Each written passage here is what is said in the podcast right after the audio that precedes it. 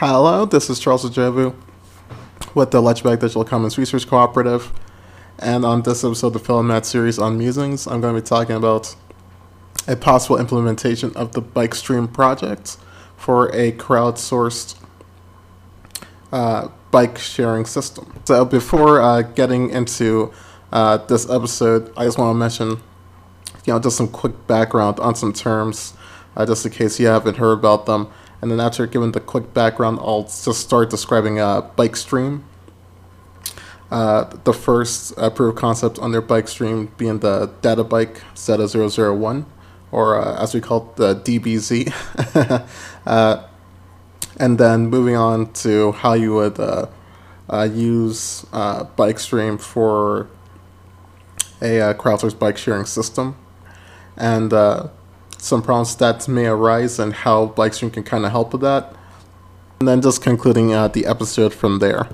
So starting with the background, uh, so if you haven't heard about uh, micromobility uh, before, micromobility really refers to short trips, which are done by uh, small vehicles or light uh, vehicles. Uh, primarily, it's with uh, light electric vehicles.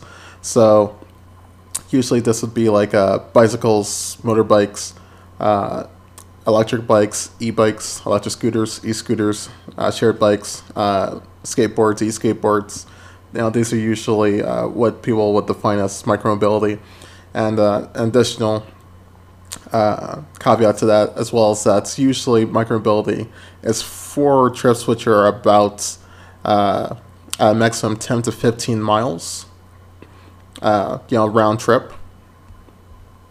So uh, that's kind of just uh, defining micromobility. And so one of the big benefits of micromobility is that it can help you know lower uh, uh, greenhouse gas emissions because uh, you're not using uh, gas, you're using electric. It can also help lower traffic congestion because there are few people on the road because they're using other other modes of travel. And it can also help with uh, population growth because you have a lot of people. That means a lot uh, people are driving, but now you have fewer people driving, uh, at least for their short trips. And the majority of trips that most people take are generally short trips, so it can help uh, uh, reduce uh, the impact of a growing population in a city. So this, those are some of the immediate, or at least well-known benefits of of micromobility. And then there's the well, there are bike sharing systems and scooter sharing systems. Uh, overall, I'm just gonna say just uh, uh, just micromobility sharing systems. I mean, it's all kind of same uh, same thing, just you know, different mode. But you know, pretty much with a bike sharing system or scooter sharing system, is that it's some model where people can share bikes uh, with uh, with people who need them. So, uh, uh, for example, you have like Lime, which uh, has a scooter sharing system. So you know, people who want to rent scooters and uh, ride them around uh, use Lime's app to uh, to rent a scooter. Uh, well, to book a scooter, and then they can use uh, the scooter. So Lime supplies the electric scooters, while uh, the demand comes from from the renters or the people who want to ride the scooters. And uh, I know with the Limes is like a dockless system, so there's a docked and dockless system. It's a dock system means that you have to return the scooter to a specific spot. While the dockless, you don't have to return it to a specific spot. Okay, and then some uh, common issues which usually arise with uh, uh, with uh, bicycle sharing systems and uh, e-scooter sharing systems is you know having to worry about making sure there are enough uh, bikes for people uh, to ride.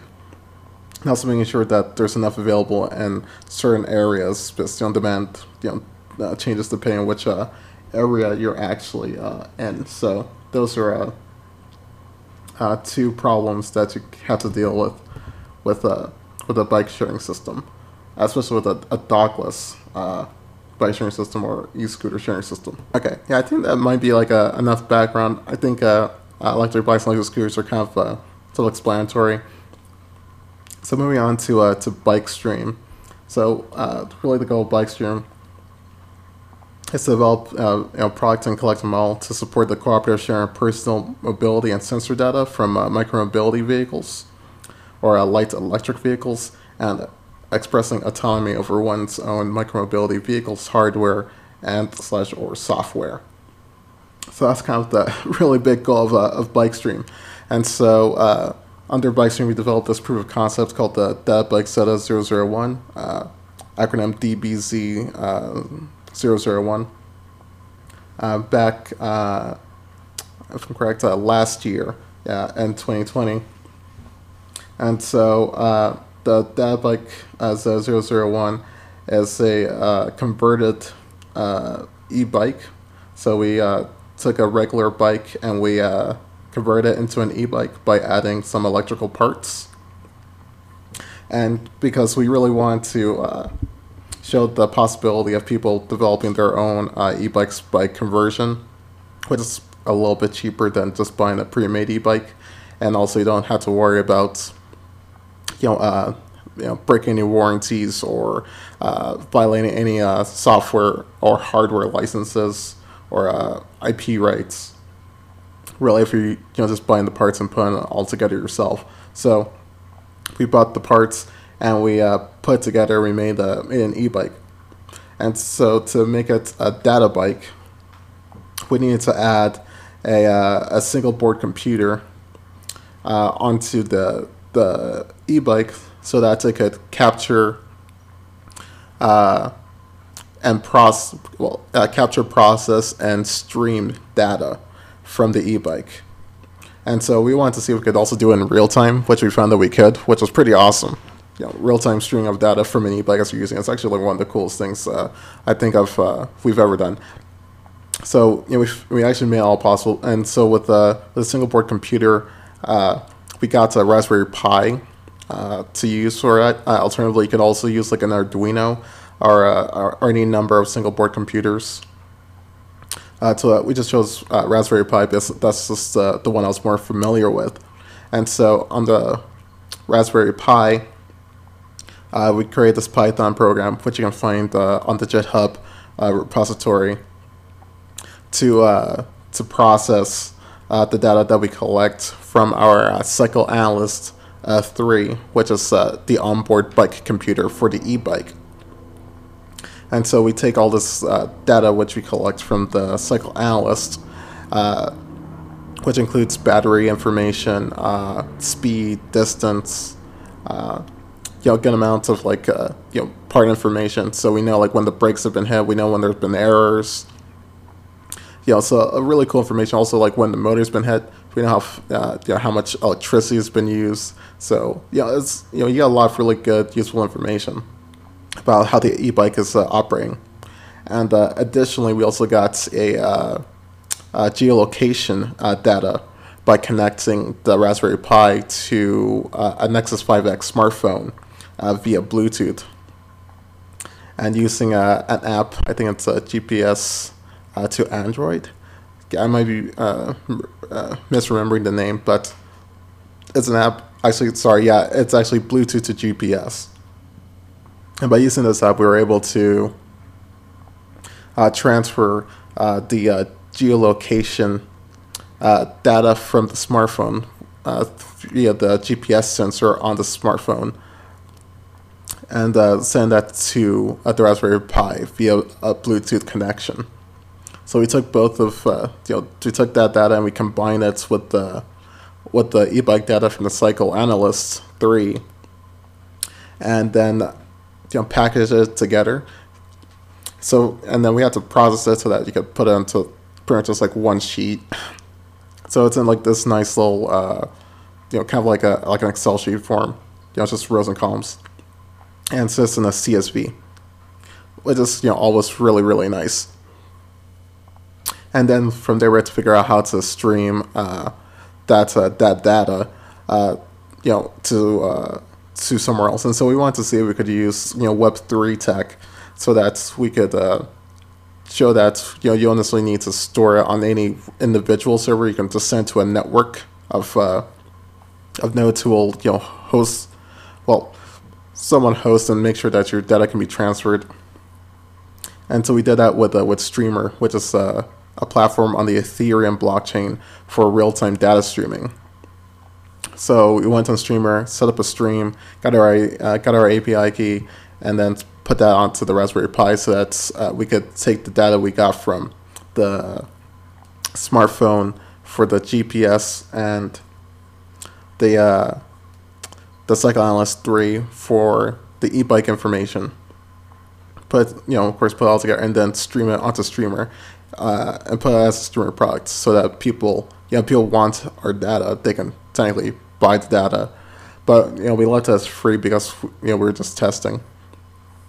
But you know, we just you know with our proof of concept with our data bike says we've shown that it's possible to you know set up your own e-bike and your own data bike, which you know logs your data, yeah, can process your data and then stream your data for you.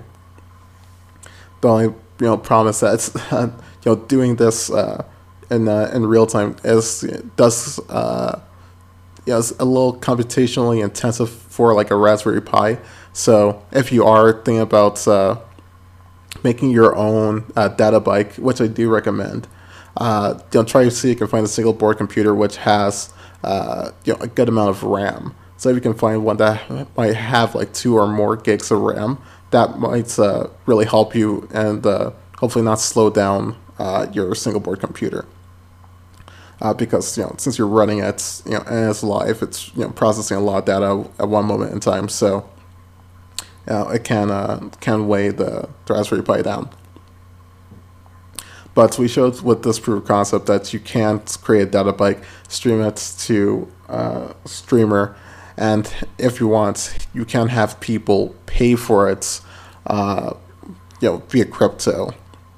And uh, on Streamr, it's with uh, their uh, their token, which is the data token. So it is uh, it is very doable. And so we did put a product out there i think it's called the Mobility Data Cyclist Association. If you find it on Streamr, you can see the data from the bike, uh, the way we use it for a while, but it's out there and you can see how it you know, pretty much all works. And so one of the other things we wanted to see, as well as like, can we make a data union? Uh, and so to me, a data union is same as data cooperative, but you know, going back to the purpose, which is the cooperative sharing of personal mobility and sensor data, you know, if we have a a marketplace or uh, data union, you know, we can get everyone to pool their uh, their data from their data bikes to one place, and then we can sell it all together uh, to uh, to uh, third parties who would be interested. So, for example, like uh, yeah, like your regional transportation agency, or anyone who wants to like buy your mobility data or your e-bike data. So, you might be like concerned you know, e-bike companies might want to know how you're using the e-bike. So that's one uh, possible buyer. I said regional transportation agencies because they want to see how people are using, you know, e-bikes around, and also to see, you know, if possible, you know, how uh, people are riding on trails. Another, you know, cool thing you can also do is just show people just, uh, you know, just the quality of trails or the quality of the road as well for uh, for uh, bike lanes. So that's something else uh, you can do. Just kind of like more of a citizen science thing, but there's a lot you can do with it. And so those are like two potential, uh, uh, by, uh, you know, parties that we thought could take this data and make it more useful. Or thirdly, you could also give it to an aggregator who just takes mobility data and sells it to to some third party. So that's uh, you know three possible parties there who we thought would be uh, interested in the data. So that's uh, BikeStream. Uh, yeah, we did make some slides for BikeStream, uh, which are available on SpeakerDeck. If you search uh, Ledgerback, you should be able to find the BikeStream slides, or just search BikeStream uh, on SpeakerDeck, and you should be able to find the slides. I'm not sure if the slides are on the GitHub uh, repository, uh, but I think there might be a link to them uh, there. So yeah, so that's uh, so that's BikeStream. Okay, and now I'm just to go on to uh, the implementation for uh, for the crowdsourced dockless e-bike e-bike sharing system. And so, yeah, I was reading this really cool research paper that came out pretty recently. Well, at least in January. So, kind of reason for research. titled A Novel Crowdsourcing Model for Micromobility Ride Sharing Systems uh, came out uh, uh, January 1st, 2021. this time about a novel model for uh, for uh, for uh, for a bike. Well, for micromobility sharing, ride sharing system, but you know, uh, specifically since know, we only have a data bike, not a data scooter, uh, it would just be for uh, for bike sharing uh, right now. But uh, it's a really really nice uh, uh, research paper just talking about you know you know some of the you know, giving like a nice little rev- literature review of you know, micromobility ride sharing systems, and this is where I also got my information for for some of the problems that you had to deal with with uh, with ride sharing. But so in their their novel crowdsourcing model, and it's actually pretty similar to some of the thoughts I've been having, you know, in the past. Though I haven't had the chance yet to uh, really write them down. So in their model, you know, they have three entities. Uh, first, they have a supplier. That's a person offering their private uh, uh, e-scooter or e-bike uh, for hire. Uh, two, customers. These are you know the people who want to rent out the uh, the mobility vehicles. And three, Imagine party who is uh, responsible for receiving, hiring, booking demands, and uh, matching them. So kind of like handling a, a booking service and just managing uh, the relationship between uh, the renters and the suppliers. And so, you know, to me that was just pretty cool, and that's something that you know I've also been thinking about. And so the suppliers, you know, offer their own uh, private, you know, e-bikes, e-scooters, and so and then the management party just makes sure that, you know, that the demand matches uh, the the supply given by these uh, private uh, suppliers, and that's uh, you know they suppose that's one of the advantages of uh, of the system is that it shifts the charging and maintenance efforts to the suppliers. So you know one of the problems, of course, if you have a dockless uh, micromobility sharing system, is that you know you always have to worry about battery range and what happens you know when the when the battery dies, like who's gonna go charge the scooter? So I know with like Lime, they have people like you know people who actually go and just charge the the batteries for them. But in uh, in this paper, they're saying that you know it'll be the supplier themselves, which I think is you know possible, though I'm not sure they would have the time to do it. Uh, uh, just considering you know the demand for uh, for renting uh, uh, an e-bike uh, might not match their schedules. But the maintenance one, you know, does really make sense because you know, of course, they want to maintain the bike so it can be used. And so, really, what's you know, what would happen here is that parents of the customer would pretty much just be paying you know a small percentage to the management party, and then most of the money will go to the private supplier. So since the private supplier is incentivized uh, by the possibility of getting you know uh, money from the renter, they're going to maintain their bike so that they have a better chance of uh, of renting out their uh, their micromobility vehicle. So that's kind of a uh, a way to uh, take a little bit of the burden off the maintenance uh, party. Since you know, with example like Lime, like Lime has to maintain all their e-scooter fleets. Like it's only up to them. Sure, they have people who charge, but you know the repairs and whatnot. You know, making sure that you know it doesn't really cause too much problems. Like that's all on Lime. But here, uh, it would be you know managed by uh, by the actual private suppliers and so that's uh, that's a big difference. And then, as I said before, you know, you have the incentive comes from the customer for the suppliers to make sure that uh, to ensure that they maintain the uh, the mobility vehicle because they can get paid for renting it out. Well, okay, let me make sure I uh, I maintain uh, maintain my uh, my vehicle.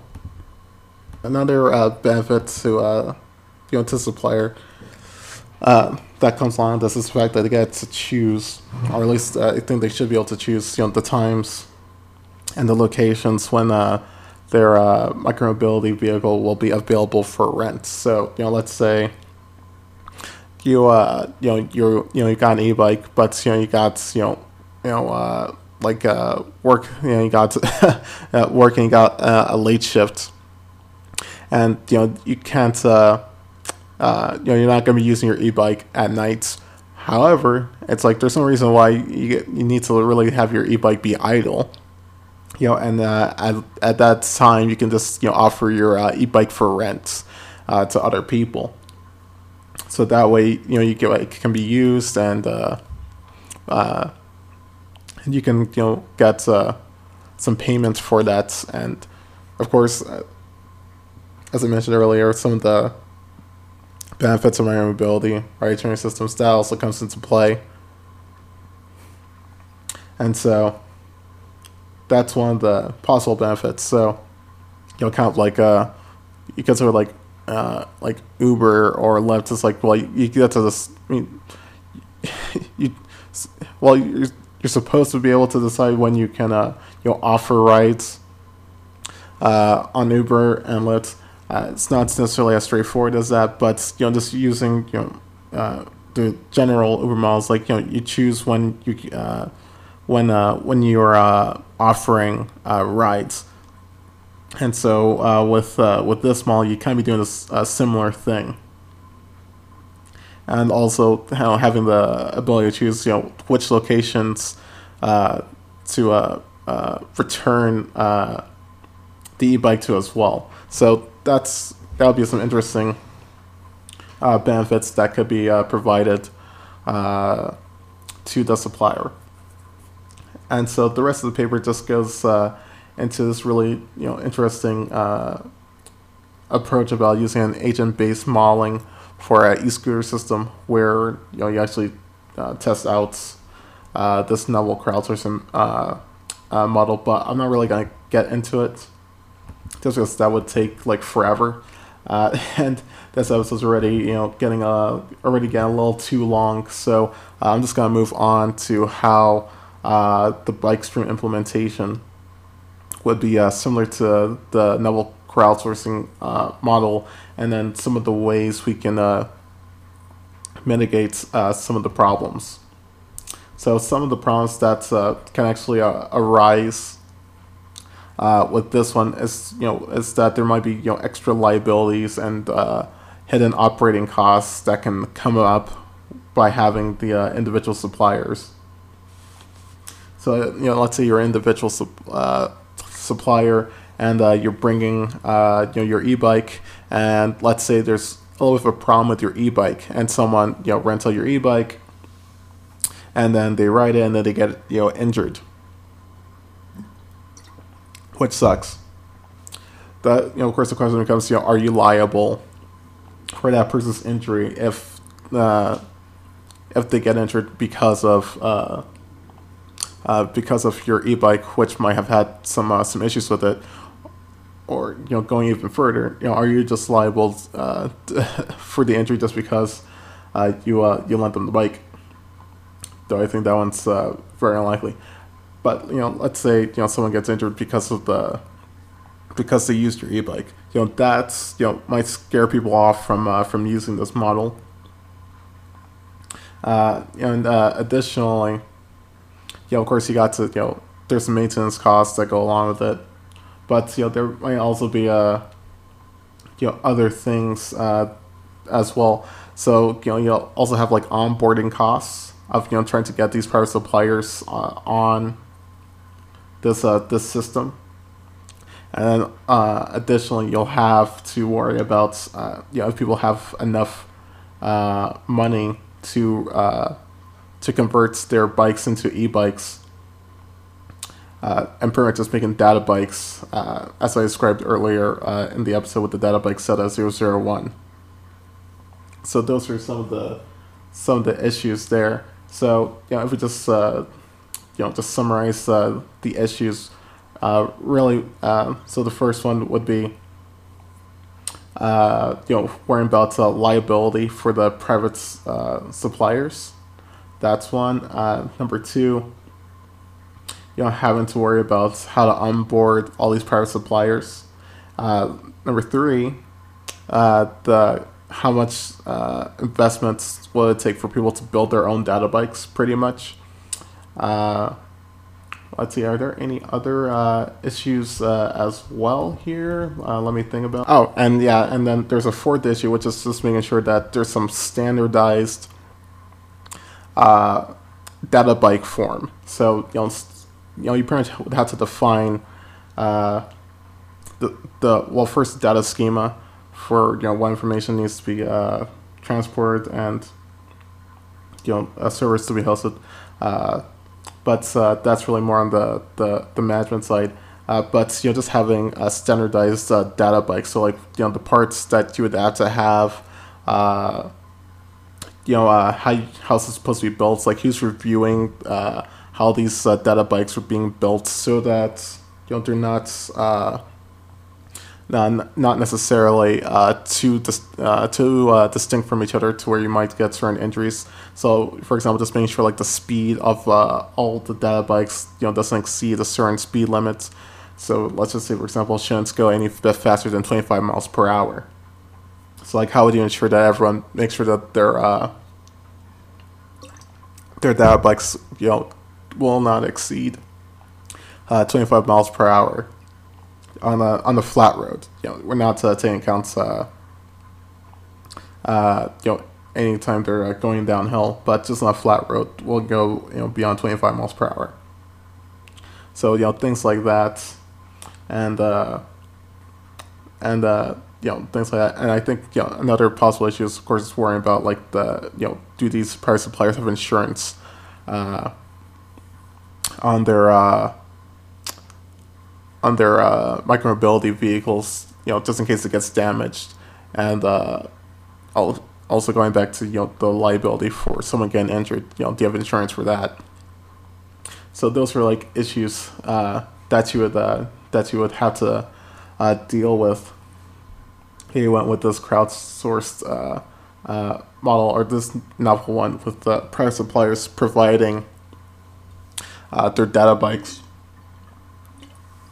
But I think with uh, with Bikestream, and if you use a mobility cooperative, I think you can actually get around some of these uh, some of these issues.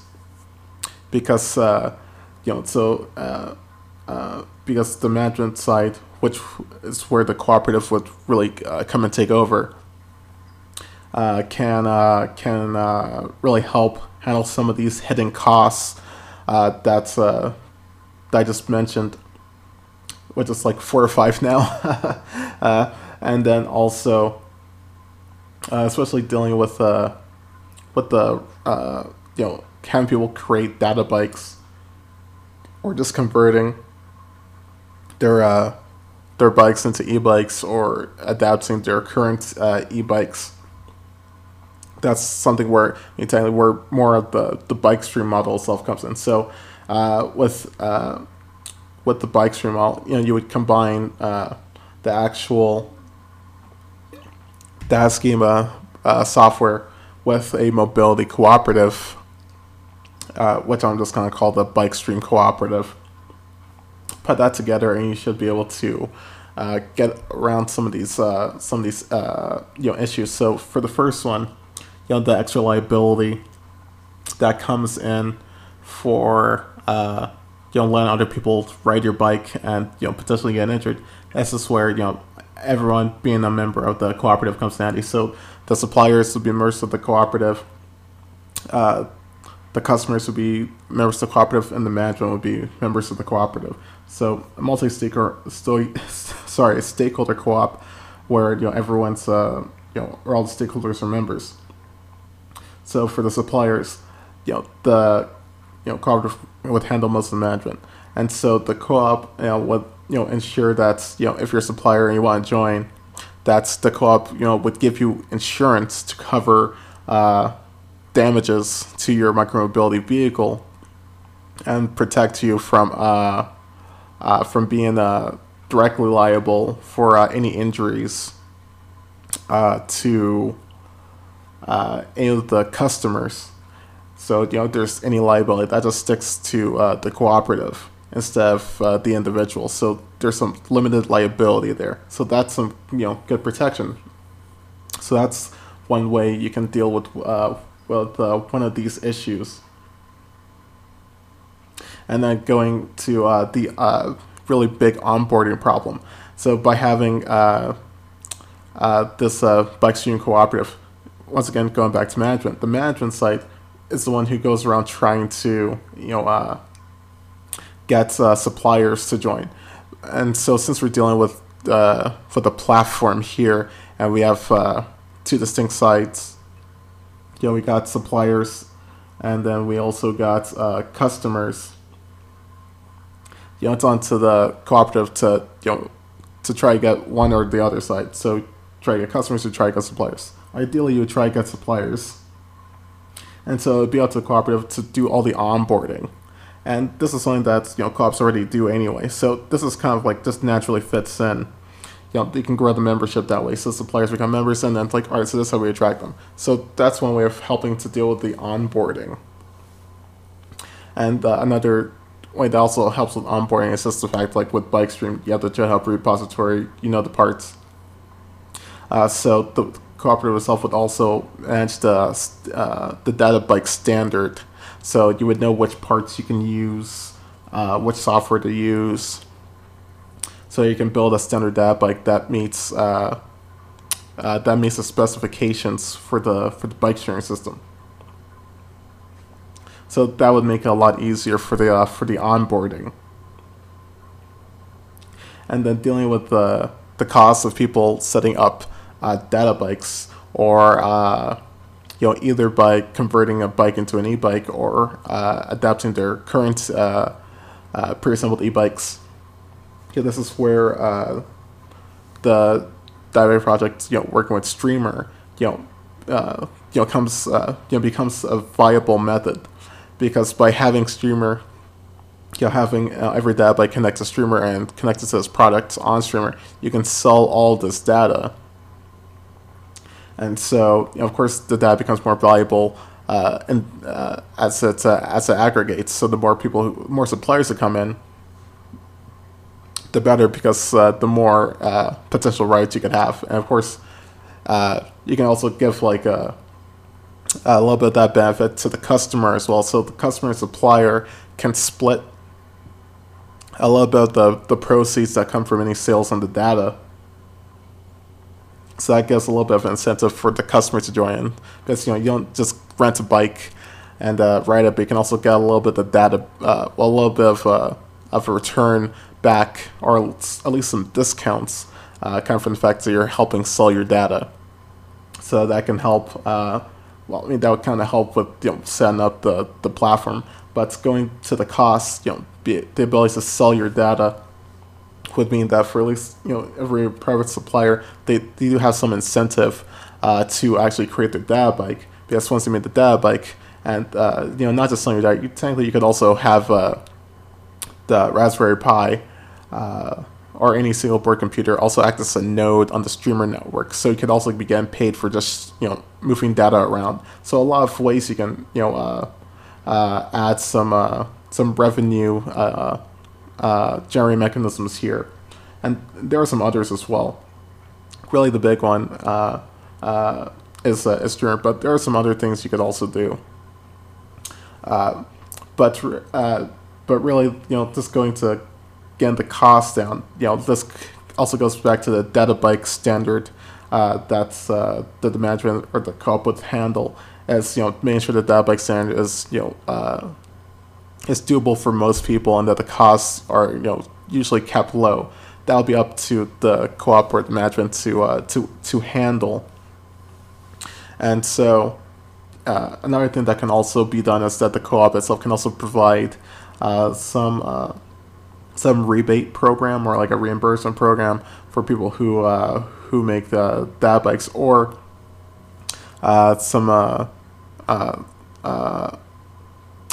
you know potentially discounts on certain products. So if you're a member of the Bikestream cooperative, you get discounts buying certain uh, electric bike parts because they get used in data bikes. So you know you might get discounts associated with just uh, becoming a member and uh, making data bikes. So that's uh, that's something uh, that can potentially work. Uh, another as well is that you know the cooperative can also handle some of the costs so, uh, so you know, you could potentially go like 50-50. So the cooperative will take 50% of the cost while the supplier takes 50% of the cost. And keep in mind, the supplier can still use the e-bike like really any time, other than uh, when they're renting. Uh, so if the uh, cooperative covers some of the costs, they could potentially just require that uh, you know you have to give you know X amount of rides to make up the other fifty percent. So this can help uh, people get uh, data bikes without you know having to pay the full cost, and at the same time this helps the co-op because you know once you have the bike on, you get more rides, and once you have you know more of these rides, that makes more data, and therefore it makes data more valuable. So you know it really does help the co-op in itself to actually help pay for some of the cost. Uh, you know of the rights, and this can come from uh, from the membership fee. So if you want to be a supplier, you got to pay X amount of a membership fee, and same with the customers. You know, you're a customer, you you know you might also be required to pay a, a membership fee. So everyone pays uh, a membership fee, and then once uh, you know the fees come in, those fees get used to uh, help buy the parts uh, for uh, for people to make data bikes or to connect with uh, suppliers to get discounts. So you know those are ways we can kind of help lower the costs of trying to get people to develop their own data bikes. And another uh, benefit that comes along as well with uh, with having the cooperative is you know for the suppliers that says you can get insurance, but also you can network with with bike repair shops, so you can you know potentially also get discounts at bike repair shops.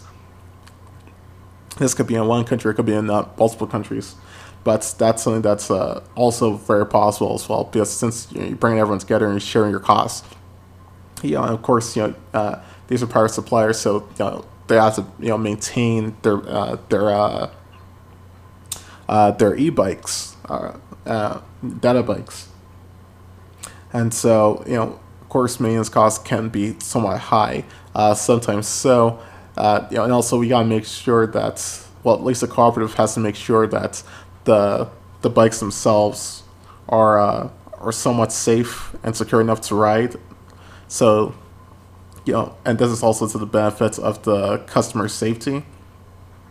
So the cooperative can also require like certain safety checks be done every couple of months, just to make sure that the bike itself, you know, still meets the standard for uh, for the data bike standard and that it's safe enough to ride. And if you do that, that protects the customer, which will reduce the, the chances of injury, which also reduces the chance of uh, of uh, of the private supplier needing to uh, you know worry about whether their data bike is built properly. And this is you know also cheaper in the long run because the private supplier, of course, wouldn't have to worry about personal liability, but it just means that the co-op would be less liable more often, which means there's more money saved in the co-op to actually handle the bike sharing system. So those are some of the ways you can get around this by uh, having a uh, uh, having a, a, mobility cooperative, which also sells data, which uh, I've called the Bikestream Cooperative, and that would handle a bike sharing system. And so with uh, with this bike uh, sharing system as I said, we can get around some of those uh, uh, problems by using a cooperative model and by connecting with the network for uh, for bike repairs, but also for bike parts. And then on the topic of charging, because uh, uh, uh, this novel crowdsourcing model doesn't talk about having individual chargers. Rather, it's just the suppliers who also do the charging. I think that might be difficult uh, for the suppliers just because you know they have their own schedules. Uh, so that could be a little uh, problematic, and so it might be uh, necessary then to add uh, chargers as a as a stakeholder to uh, to the Bikestream cooperative. And these people would primarily just go around and and charge the the data bikes uh, so that they don't you know completely run out of battery. uh, yeah, so that's uh, I think that's probably most of uh, of my thoughts on this potential implementation of uh, of the Bikestream model uh, for a uh, crowdsourced micromobility ride sharing system. Uh, I think that's actually a very possible thing to do. Uh, if you guys have any thoughts, questions, comments, you know, improvements, you think some parts are, you know, don't make sense or you don't think they're viable, you know, really any feedback you got, please, uh, please let me know, you know, by uh, sending an email to uh, ledgerback at gmail.com or just leaving a comment uh, on this uh, on this podcast and uh, on this episode. And then also the uh, I'm sorry, I should mention that the actual cooperative would also probably manage the uh, the mobile app for for the booking system. So you know this would mean that the customers and suppliers both technically own their booking app. So if there's anything they want to add, change, or whatnot, you know they have uh, they have say in that. And so that's a big thing. And then also uh, because you know the bike standard are not really forced into anything. This helps with uh, ensuring that suppliers still have some autonomy over how they set up their uh, their data bikes because they won't necessarily be forced into uh, just you know certain parts. But of course, you know there's certain requirements, but you can kind of use any parts to kind of get there. So you know allowing for that flexibility when it comes to building your own data bike but at the same time ensuring that there's some uh, some standards so that uh, you can be used for uh, for bike sharing. And also another benefit that could also come along from the car is that it provide uh, spare parts. so you know, just in case you know uh, you just buy one battery, like the co-op can also provide you know spare parts. So like if you have one battery and it's kind of dying, like oh here's another battery, while you go charge uh, this battery. So this way. Uh, you don't really need to uh, worry too much about the downtime when it comes to uh, to charging.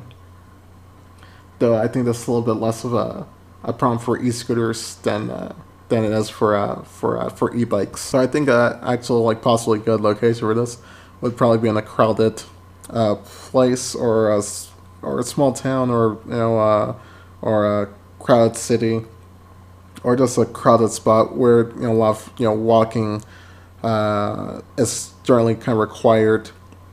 So, for example, like a university campus, uh, a big city like uh, like New York, where you can like actually bike around uh, Montreal, uh, possibly.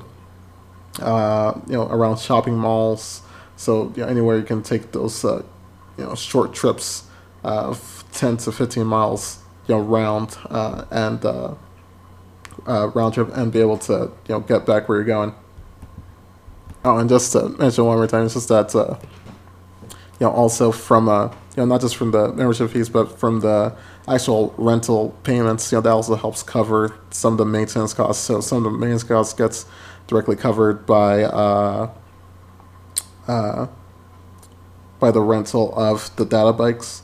So, you know, in this model, you have the, the renter like direct, you know, you can have the renter directly paying uh, the supplier, or you can have the renter, you know, paying the cooperative, and then the cooperative keeping the money for uh, for some additional uh, uh, maintenance, and of of course a portion going to uh, the supplier uh, as well, and then you know, and then also you have membership fees, which could also be used to handle some of the maintenance costs uh, as well.